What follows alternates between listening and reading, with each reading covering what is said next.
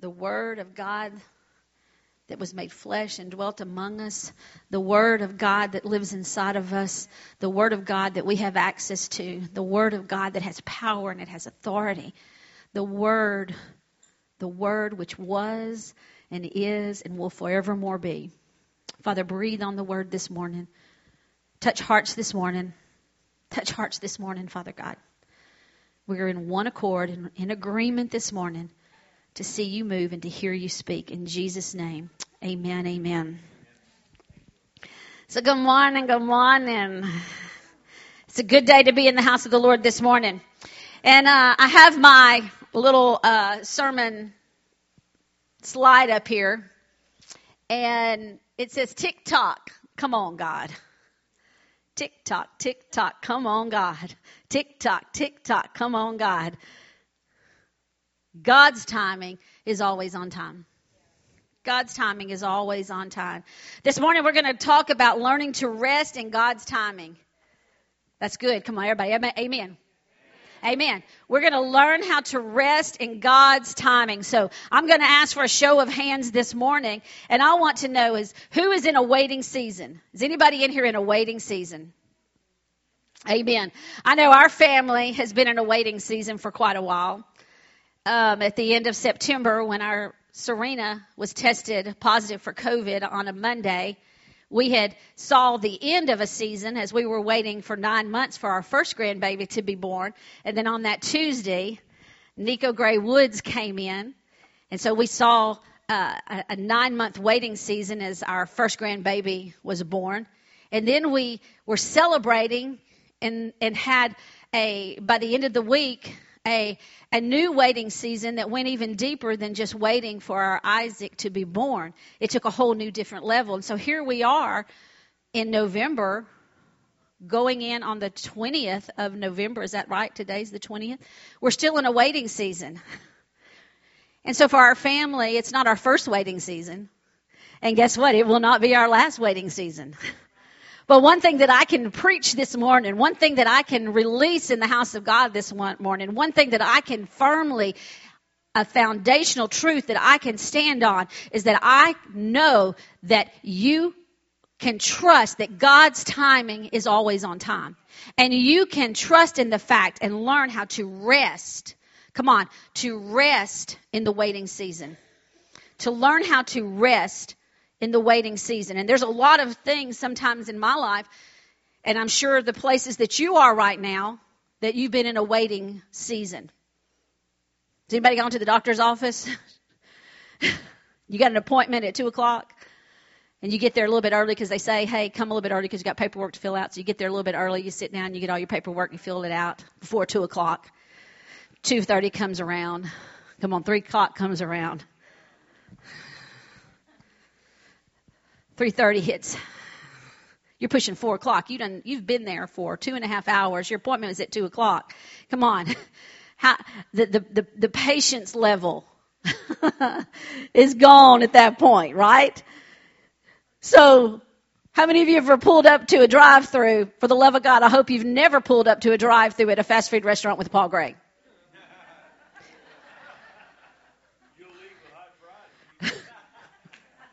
How many of you love it when you pull up to the fast food restaurant and they say the words that Paul believes causes World War Three? Please pull forward. Waiting. But I can testify to you that there's been a lot of things within a waiting season that took a lot of different Uh, took a lot of different forms, took a lot of different things. And so maybe today you are waiting on a healing. Come on, you're waiting on a healing. That's where our family's at. We're waiting on Serena's lung to completely and fully inflate for her to get out of I C U, to be able to go and to be with the other waiting as we're waiting for Isaac to be complete and to be whole so we can bring that baby home. Amen? It's a waiting season. Maybe you've been believing for a healing for yourself, for your family member. Maybe you're in a waiting season of waiting on maybe a loved one to line up, one a loved one to come out of rebellion, a loved one to be saved, one a loved one to be delivered. Come on, a loved one to have the truth revealed to them. Maybe you're in that waiting season of waiting for that one that you love, whether it's a family member, whether it's a child, whether it's your parents, whether it's a friend. You're waiting for them. Come on, you're waiting for them to to have the truth revealed to them, right? The truth and the freedom that we know and that we live, right? You may be in that place. Maybe you've been in a season of, of believing God for your marriage to be restored. You're in a season where you're believing for your spouse to line up with the Word of God. Maybe you're in a season where you're waiting for a spouse to come down the road. There you go. Maybe you're waiting for that man or that woman, you know, to come into your life. Waiting, trusting. Maybe you're in that place where you're waiting for that ministry, that word, that prophetic word that maybe God gave to you so many years ago, and you're waiting for that thing to come about. Maybe you're waiting for a miracle in your finances. Maybe you're waiting for a miracle in your job. Come on, whatever that waiting season may look like, can I tell you that whatever it is, of all the above that I've mentioned, can I tell you that God is in control of it all? Come on, give a shout this morning. God's in control of it all. But hey, tick tock, tick tock. Come on, God. Come on, God. Where are you at? Has anybody ever been in that place? Come on, Lord. You promised me this, and I'm not seeing it. I had an appointment at two o'clock, and I'm still sitting here waiting. The next day, and the next day, and the next day. Come on, God. Where are you? The incredible thing about God that you learn in the process of tr- learning how to wait patiently in that season is that he will never tell you when. Look, there's there's this little word that that he says, and I don't know if maybe if you, you like this word as much as I, but it's a little word. It's called soon. Soon. Soon. Soon. Have you ever gone on a trip with a kid? Right? You're in the car and you're driving. Yes, exactly. I remember Izzy was little. She was like a, about, I don't, I don't know, she might have been two and a half, three years old. And Paul and I, one one day, we just looked at each other and we just were like, let's just go somewhere. Just flying by the seat of our britches. Let's just go. And we just made a decision. We were going to jump in the car and we were going to take off and we were just going to see where the road took us. So we put Izzy in the car and we took off. And we told her, we're going on an adventure. And so we got about Pines Road exit. And she said, are we there yet? No, baby, the adventure's, it's coming. It's going to be a little while. So we get to about Marshall. Are we there yet? No, baby, no. No, we're not there yet. So the, the next morning, we ended up spending the night in uh, McKinney, Texas. And that next morning, we get up and we get in the car and we're driving. And we get about Texas. And, you know, you can just drive for Texas for several years and never come out of Texas, right? Are we there yet? And now, by the, you know, by this time, I'm not, I'm not, no, we are not there yet. But I will tell you, we will be there soon. So we land in Albuquerque, New Mexico by the second day. Do you remember this? Yes, we did too. When we landed in Colorado, we stayed outside of Albuquerque, New Mexico. Just sit there and listen to the sermon. We do not need cliff notes from you. Thank you. Come on.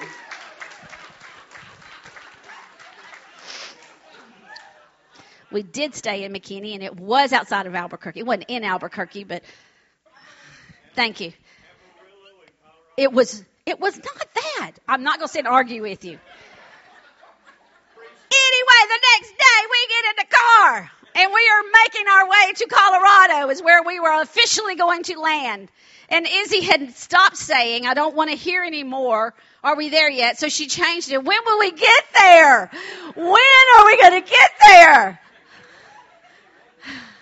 And I said, trust me. We're stopping one way or the other. You know, we're done. Get me out of this car.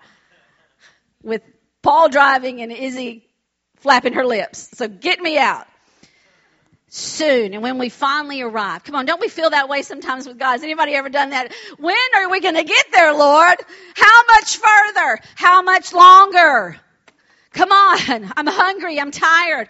I'm, I'm, I'm waiting and I'm waiting and I'm waiting. And it doesn't seem that you are giving me any indication of the other than the fact that all that you're saying is soon. soon. Take a chill pill. He'll be there soon. TikTok, come on, God, where are you? Maybe you don't feel that way in your waiting seasons. But like I said, I can testify of what it looks like in my waiting season. I can tell you that in your waiting seasons, you don't have to be miserable. You don't have to be miserable because miserable is an attitude. It's an attitude. It's a stinky attitude. You ever been around somebody who's miserable? Is it a pleasant experience to go anyway or deal with anyone who just has a stinking, miserable attitude? It's hard, negative, just this miserable, just they don't want to be there. They don't want to be doing that. They're just miserable. And because they're miserable, guess what they want? They want you to be miserable with them. In your waiting season, you don't have to be miserable.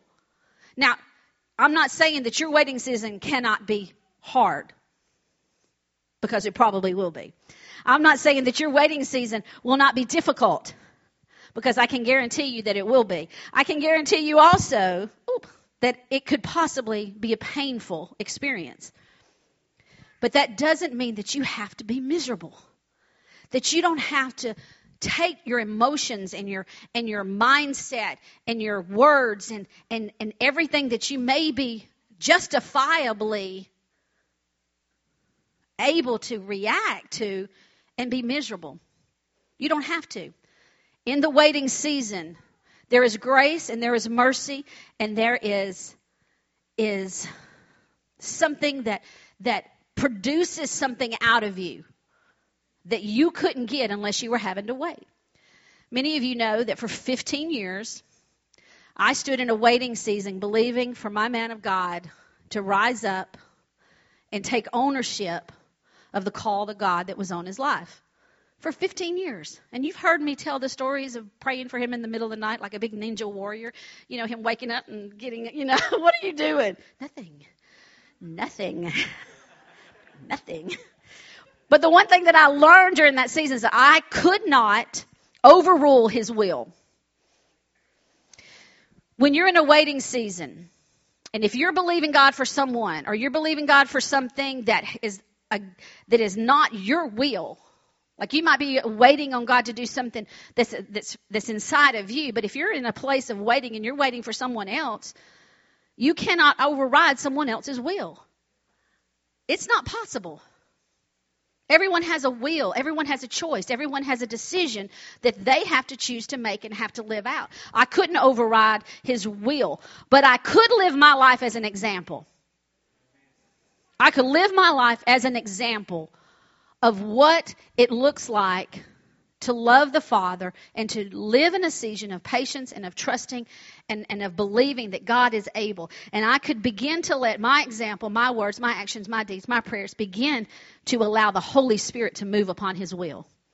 Does that make sense? So if your encouragement this morning, if you're believing for your spouse, if you're believing for, you know, your child, if you're believing for your aunt, your uncle, your best friend, whatever the case may be, and you're believing God and standing on that word, you can't change their will, but you can live as an example, and you could allow by your prayer, by your supplication, by your your your time, your energy, your effort, you can allow the Holy Spirit to begin to use that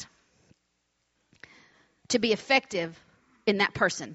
Been in that waiting season too. Many of you know when our daughter and our son, Joel and Jordan, both went through a very difficult season where they were having to transition out of mom and daddy's house, transition out of what the church told them they were supposed to be, transition out of the influences of the enemy who loves to come to kill, steal, and to destroy the call of God that is on your children's life, the purpose of God that is on your children's life, when they stepped out and had to find their center. Do you know what I mean? They had to find out that they wanted to be a part of church, not because mom and daddy said you got to get up and you got to go, right? That it wasn't about whether they choose to chose to do drugs, whether they chose to to to live a rebellious life, whatever that purpose had to be that was motivating them. Come on, I couldn't go against their will. I couldn't go against their choice of what they wanted to do. But what I could do is that by my prayers and by my supplication and by my, my energy and my effort, I could begin to release the Holy Spirit out of my life into them and allow the Holy Spirit to do what only the Holy Spirit can do. and to begin to take that word, come on, that word, which is powerful and sharper than any two-edged sword, and begin to apply that word to their circumstance.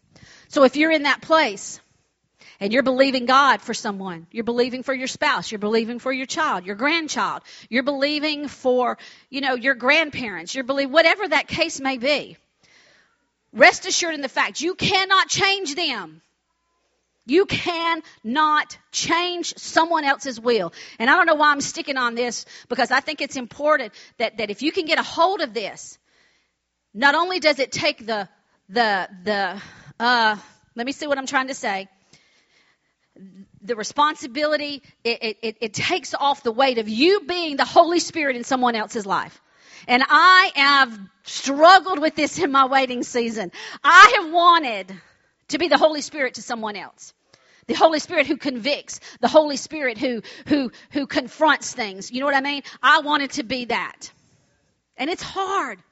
It's hard to see somebody you love going down a wrong path, to see yourself, see someone that you care about, someone that you love, knowing that they are not living up to the potential and the purpose of God that is in their life. It's hard to sit back and to not be the Holy Spirit and just t- shake that finger and to tell them this, that, and other and all that good stuff.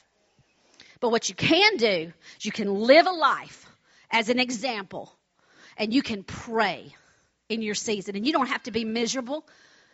You can step into this waiting season with something that was the only thing that the Lord gave me, the only word that the Lord gave me when I was in my waiting season for eleven weeks in the hospital with Isabella, waiting for my body to line up. Waiting for my body to line up. Waiting while my baby was in the N I C U unit. You see, my grandson, it ain't my first rodeo. Serena, that ain't my first rodeo.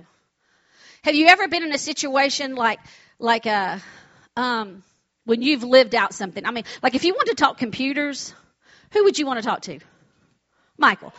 You you wouldn't want to go have a conversation with, with Paul. Say, hey, listen, tell me, what's the difference between a, a, a this and a that? He would be like, go talk to Michael, right? Right? If you wanted to learn what it looks like to run a successful nonprofit organization with, with, with commitment and with prayer and with just making an impact in a community, you know, who would you want to go talk to? You'd want to talk to Jessica. You want to talk to Marvalee. You want to glean from them. Why? Because they've been there. They know that ain't, this ain't their first rodeo, right? So being in the hospital, waiting long term, as I've watched my beautiful, precious, anointed daughter-in-law have to fight through this, I knew she had it in her. I knew she had it in her. And watching and going in and, and looking at my little grandson, who is three pounds today. Three pounds? Well, I think yesterday he was three pounds. Bringing his uh, oxygen level down, looking at him. It ain't my first rodeo. Because God was faithful. And the only thing he told me through that waiting season was one word. One word. Does anybody know what the word might be? Patience is good. Nope. Starts with a T and it ends with a rust. What is it? Trust. Trust. Oh, I don't know if soon or trust. I don't know. Either one of those are words that, man, they are, they're rough. That's the only thing he's told me. That's the only thing he told me. fifteen years with my husband. Can you trust me? Yes, Lord, I, I can trust you. Come on. My son losing his freaking mind at Ruston at Louisiana Tech. He ain't in here. I could talk about him. He lost his mind. You talk to Serena, she'd tell you he was losing his mind. We both were on top. We were just like boom, boom, boom, boom. All through that. Lord, can you trust me? And then Jordan, God bless her. I love you, baby. Can you trust me? Oh, my gosh, yes. Yes, I will trust you, Lord. In the hospital, laid up. Come on. The only thing he told me, he didn't tell me, hey, listen, this pregnancy is going to be fine. He didn't say to me, hey, look, um, You're going to deliver this baby. You're going to have the baby, you know, at thirty-one weeks. She's going to be three pounds and something, and you're going to have a lot of ups and downs, and, you know, but hey, it's all going to work out. And wouldn't that be great if he did? Wouldn't that be the best thing if you go into your season and he just said, here, here's a Polaroid of the end result. Take a look at it. Here it is for you. Look at it. Oh, man, I don't have to do anything. I don't have to do anything. He's got it. He's taking care of it. That's why I'm saying within this waiting season, it's so much more about what than what you're going through. So much more. You see, waiting is part of your process. Waiting is part of the process of your life. It is the preparation. It is the process. It is the purpose of your life. You cannot get to the next level until you go through a waiting season. If you go through within the Word of God, come on, one of my favorite things that I would go back to over and over, and Angel and I love this because we did a good study on Joseph, and there's something about Joseph. Yeah, Joseph is pretty good too. We love you too, Joseph. You know, you're all right, Jojo. But the original Joseph, come on. Look at, the, the Lord gives him, gave him a word as a young teenager. Come on, teenagers, listen to me. Y'all just got back, some of you got back from Y F N. Man, some word was spoken over y'all, right? The word begins to release inside of your life. There's going to be people that say things about you and declare things over you. And you take those things and you never lose hope. Here was Joseph. God had a word for him, told him exactly incredible things that Joseph was going to do. And then all of a sudden, Joseph had to go through this waiting season, right? He was seventeen years old when his brother sold him to slavery. Come on, sold him into slavery at seventeen years old. And all of a sudden, at, at seventeen, his life began a projection, a, a direction that he had no idea what was coming. And he began the ultimate waiting season. It says in the Word that there was thirteen years between living in Potiphar's house and being put in prison. It says that he was forty-one years old before the vision and the dream became a reality. And trust me, there was no way that Joseph could fulfill that call. Joseph could not have fulfilled that purpose if he hadn't have had all those years that was preparing him. And do you know, not once in the Bible does it talk about how Joseph groaned and complained and whined? Never does it talk about that Joseph was miserable, that he was just, that he rebelled against God, that he that he was angry at God. Come on, in your waiting season, it's so easy sometimes to just have questions that there are no answers for. And in the process of that, then you can just be, really become bitter. How many people do you know that God gave them a word, God gave them a vision, and it didn't fall within the scope and the timelines, and it was difficult, and it was hard, and the pressure was rough, and they gave up on that call, they gave up on the purpose, they gave up, and they became a bitter, angry person. Joseph didn't do that. It said, in fact, that Joseph had such an attitude that everywhere he went, he just gained favor. Favor of God that was just on his life. Didn't matter where he was at. Didn't matter what was going through. He just had favor. Got a little too much favor in Potiphar's home, you know, with Potiphar's wife. Ooh, Joseph. You know. I'm just making sure you're awake. Some of you are doing some oh, TikTok, when we off. A little too much favor there. But he goes into prison and he gets favor, right? Just be here next Thursday, same time, same place. All right, so in your waiting season, can I ask you this? All of you raised your hands about that you're in this waiting season. Let me ask you this. What's your attitude during your waiting season? Can I step on some toes real quick? What's that attitude? Are you one that just wants to talk about what your the problem of of uh, what you're waiting on? I tell you what, I have been sitting in this doctor's office. I have been waiting on the Lord. I have just been waiting and waiting and waiting. And just look at this. Hey, come over here. Let me look at this. I got here at two o'clock, and let me tell you this. Blah blah blah blah blah blah blah blah blah blah blah blah blah blah, and a blah blah blah. What is your attitude in the waiting? In my seasons, my many seasons. I'm not that old, but I'm I'm creeping up. Paul will be sixty next year. Take that focus off me. The big six oh. I'll be sixty in about twelve years. So that was a that was a joke. Heckler in the front row. All right. So when you're in this waiting season, what is your attitude and what can you do? What do you do in this waiting season?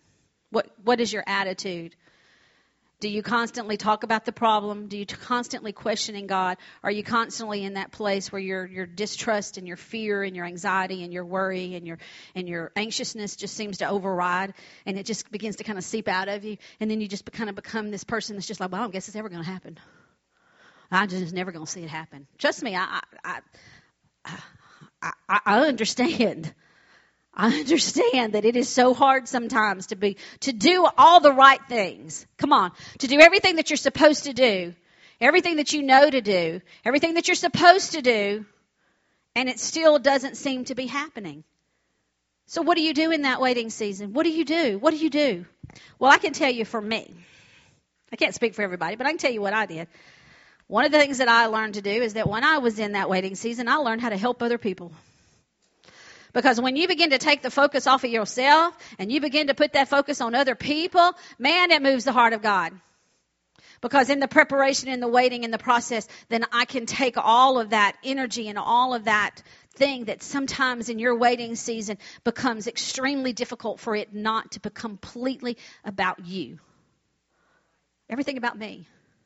I'm sorry, I don't have time to hear what, what's going on with you. I got my own stuff I got to deal with. I'm sorry, I, I don't I don't have time. I, I, I look, you just don't know what I'm dealing with.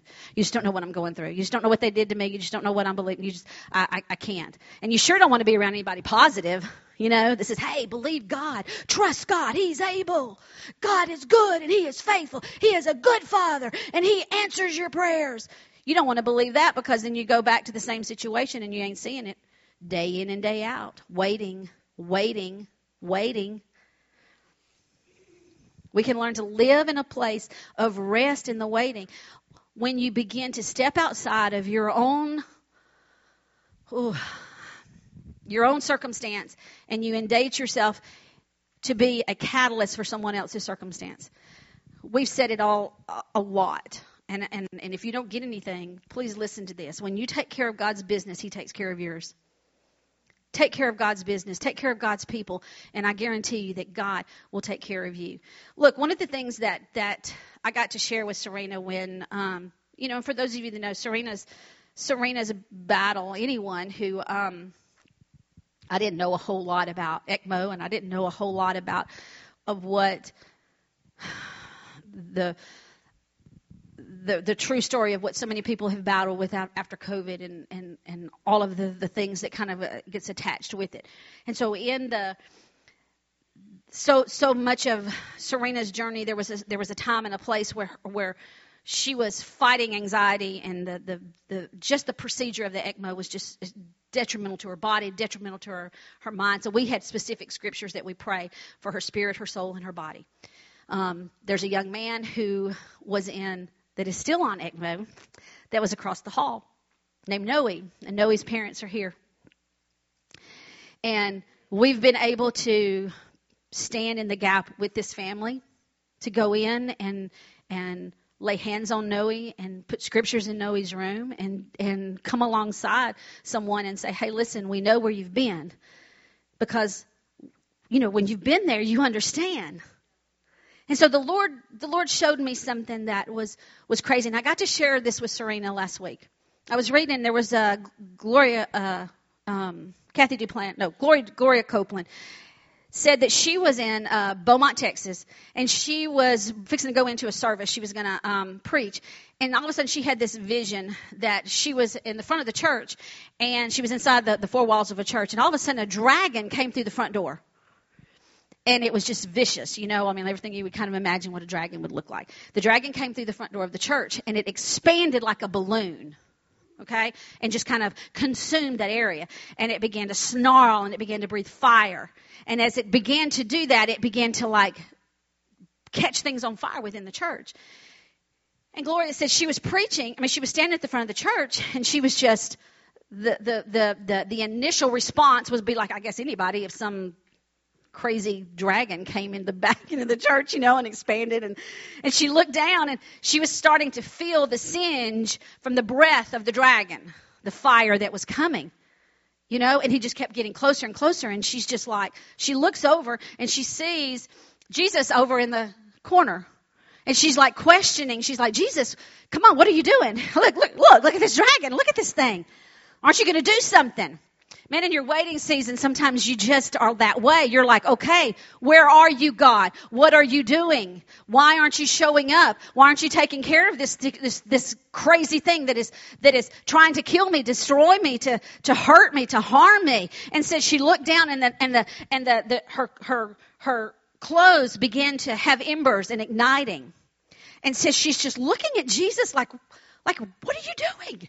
And said he, she looks over at him, and he's looking at her with a face of disappointment.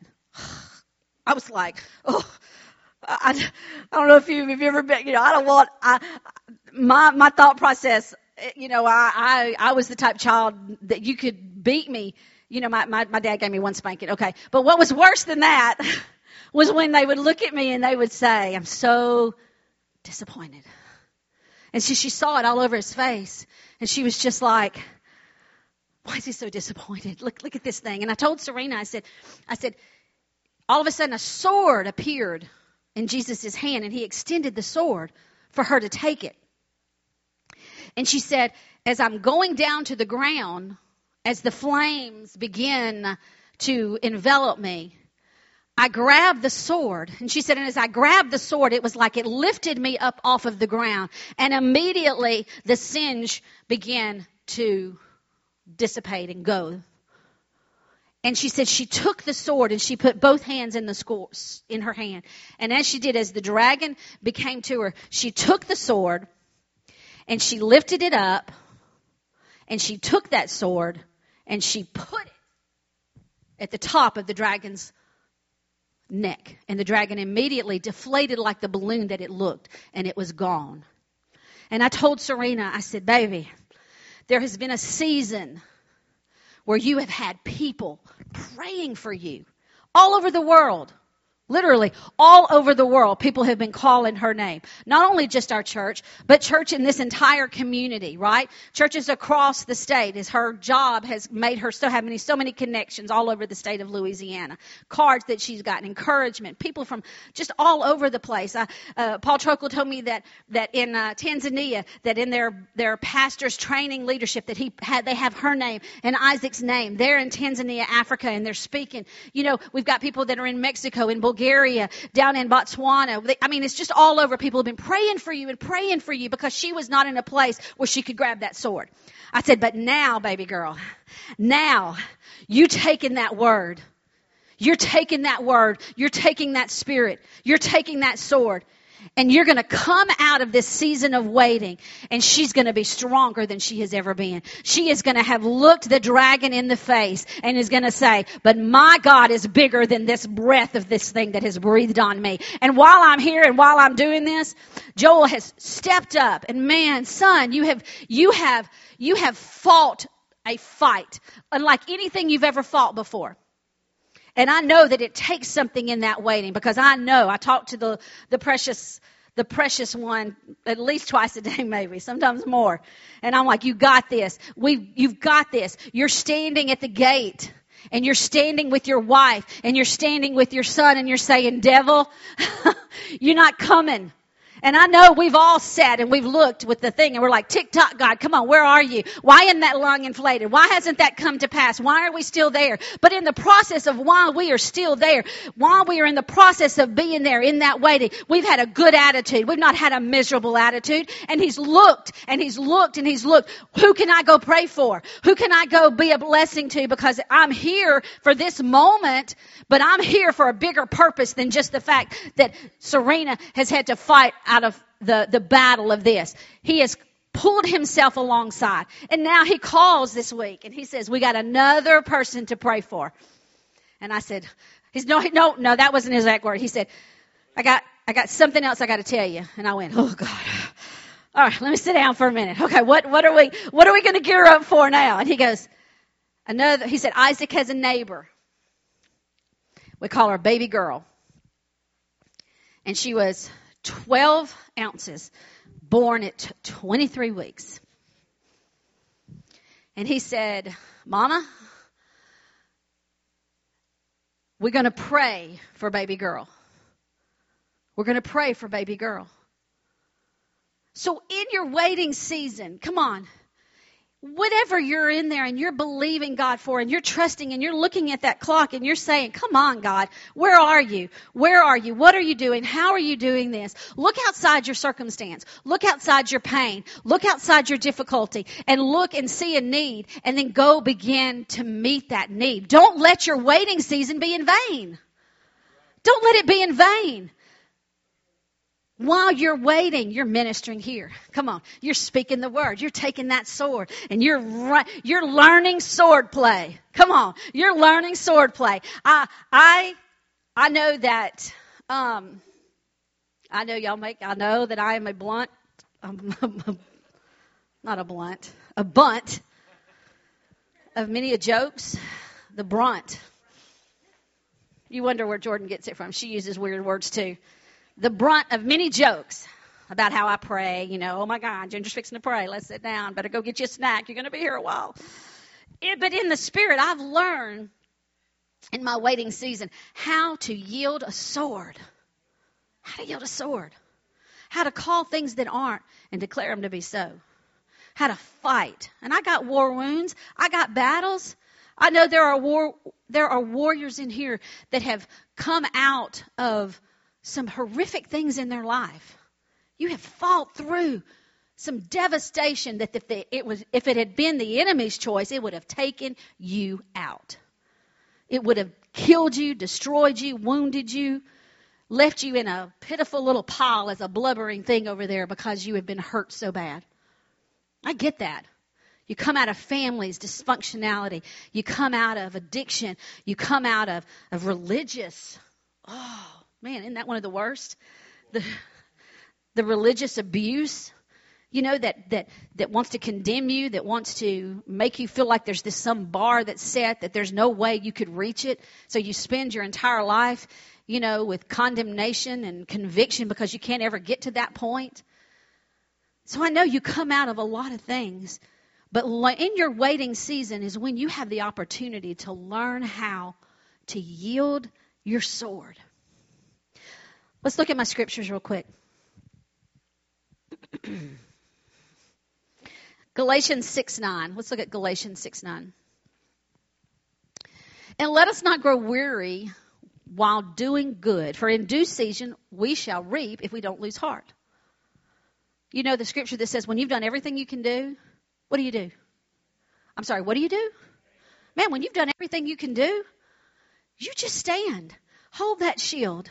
Hold that sword. Come on. Get you a stance that says, I ain't seeing it right now. Okay, I get you. I get you. It's not your ways. It's not my thoughts. But I am not going to be moved by what I see. I'm going to be moved by what the Word of God says. Go to Habakkuk. Habakkuk two three. And say this. For the vision is yet for an appointed time, but at the end it will speak and it will not lie. Though it tarries, come on, wait for it. Come on, get that sword, get it tight to you. Wait for it, because it will surely come. It will not tarry. It's coming. For the revelation awaits on an appointed time. It speaks of the end and it will not prove false. Though it lingers, wait for it, wait for it, my Hamilton. Wait for it, wait for it. It will certainly come and it will not delay. Because his time is always on time.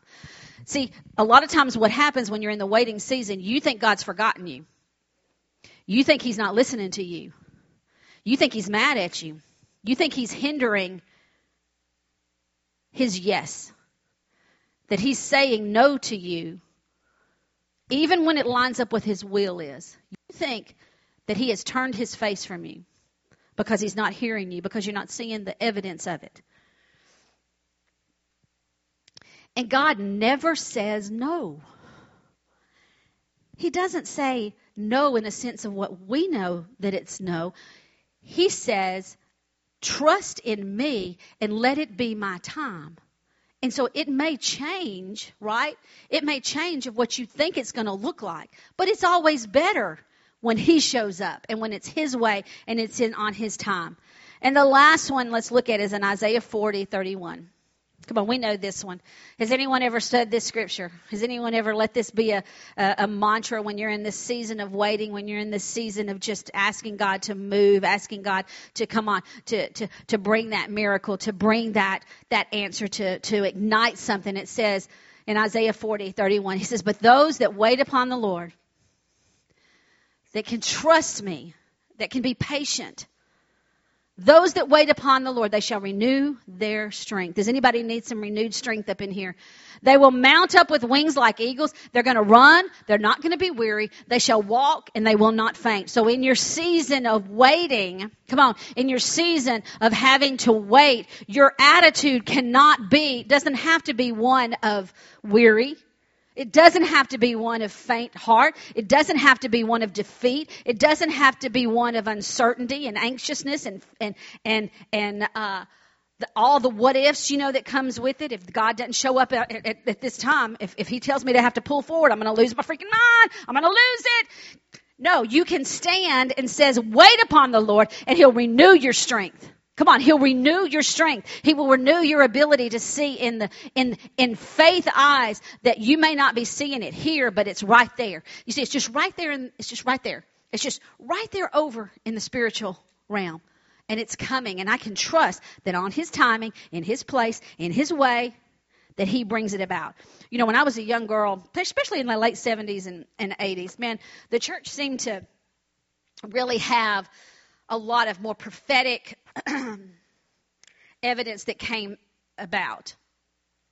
I had so many prophetic words spoken over me. If any of you that grew up in that time period in the in the charismatic movement, it was just a little bit different. There was so many um, home Bible studies that was just some crazy, am- amazing manifestations of the, the Spirit of God. So there was a lot of prophetic word that was given to me. But there was a, a very long period when I didn't see those things come to pass. I did. I didn't see it. It wasn't evident. It wasn't. It wasn't showing itself. But I wasn't ready for it. I wasn't ready for it. So a lot of the times, the things that the Lord has spoken into your hearts, the things that, that, that's been spoken into you, a vision, a dream, a desire, a thing that's been been inside of you, that's been there. Sometimes it may lay dormant, and all of a sudden it just begins to to to to get the watering of the Spirit, the presence of God on, and all of a sudden it just begins to take this form, you know, and you're just like, "Why hasn't this come to pass, Lord? You, you told me this ten years ago. You promised me this, you know, Five years ago or twenty years ago." And I just want to let you know that if you wait upon Him, if you wait upon the Lord, that He'll renew that strength. He'll take that seed that's inside and He will bring it to pass as we learn to trust in Him. Amen. Amen. Amen. I'm going to ask um, as a church as a whole, church body as a whole, Joel, if you would just go, if you would. And as a church body, we have a family that um, I don't believe in coincidence. We are not a people of coincidence. We are a people of divine appointment and divine encounters and divine connections. That is how you need to be living your life. So it's no coincidence that Noe's family from Houston has now came to our church one time. And what did Angel say earlier? After that, you become family. And so, as a church family, we're just going to take our hands and we're going to extend it to Noe's parents. And we, like we have been doing in our war room for several weeks, we've been praying for Noe.